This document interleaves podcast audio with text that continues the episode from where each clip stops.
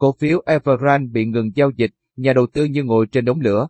Việc cổ phiếu Evergrande bị tạm ngừng giao dịch sáng nay đã khiến mối lo của nhà đầu tư về Evergrande bị đẩy cao trở lại. Ảnh minh họa, ảnh, Reuters.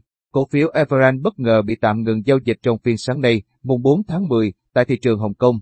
Sau khi một số chủ nợ trái phiếu của công ty bất động sản khổng lồ này nói rằng Evergrande đã trễ hạn thanh toán tiền lại trái phiếu.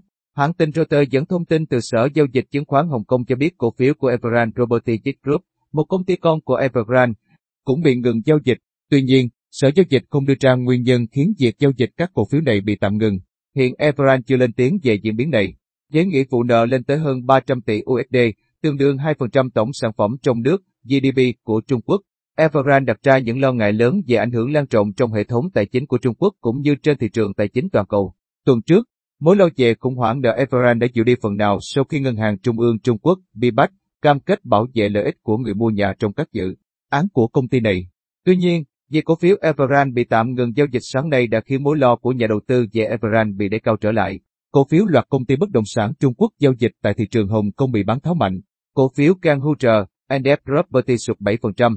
Cổ phiếu Sunak China Holding và Country Garden cùng giảm hơn 4%, chỉ số Hang Seng giảm gần 2,3%.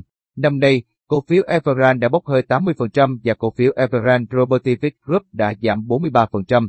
Khi công ty này loay hoay quy động tiền mặt để trang trải các khoản nợ đáo hạn và thanh toán hóa đơn nhà cung cấp, hôm ngày 30 tháng 9, Evergrande cho biết bộ phận quản lý gia sản WMU của công ty đã hoàn trả 10% các sản phẩm quản lý gia sản cho nhà đầu tư.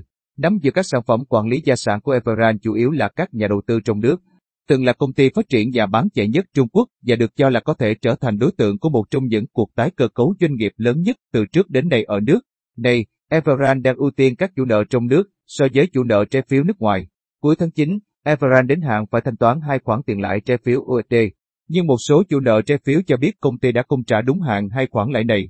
Trong vòng một tháng tới, công ty tiếp tục đến hạn thanh toán hơn 162 triệu USD lãi suất trái phiếu USD. Evergrande đang nợ nhà đầu tư nước ngoài gần 20 tỷ USD, theo Reuters.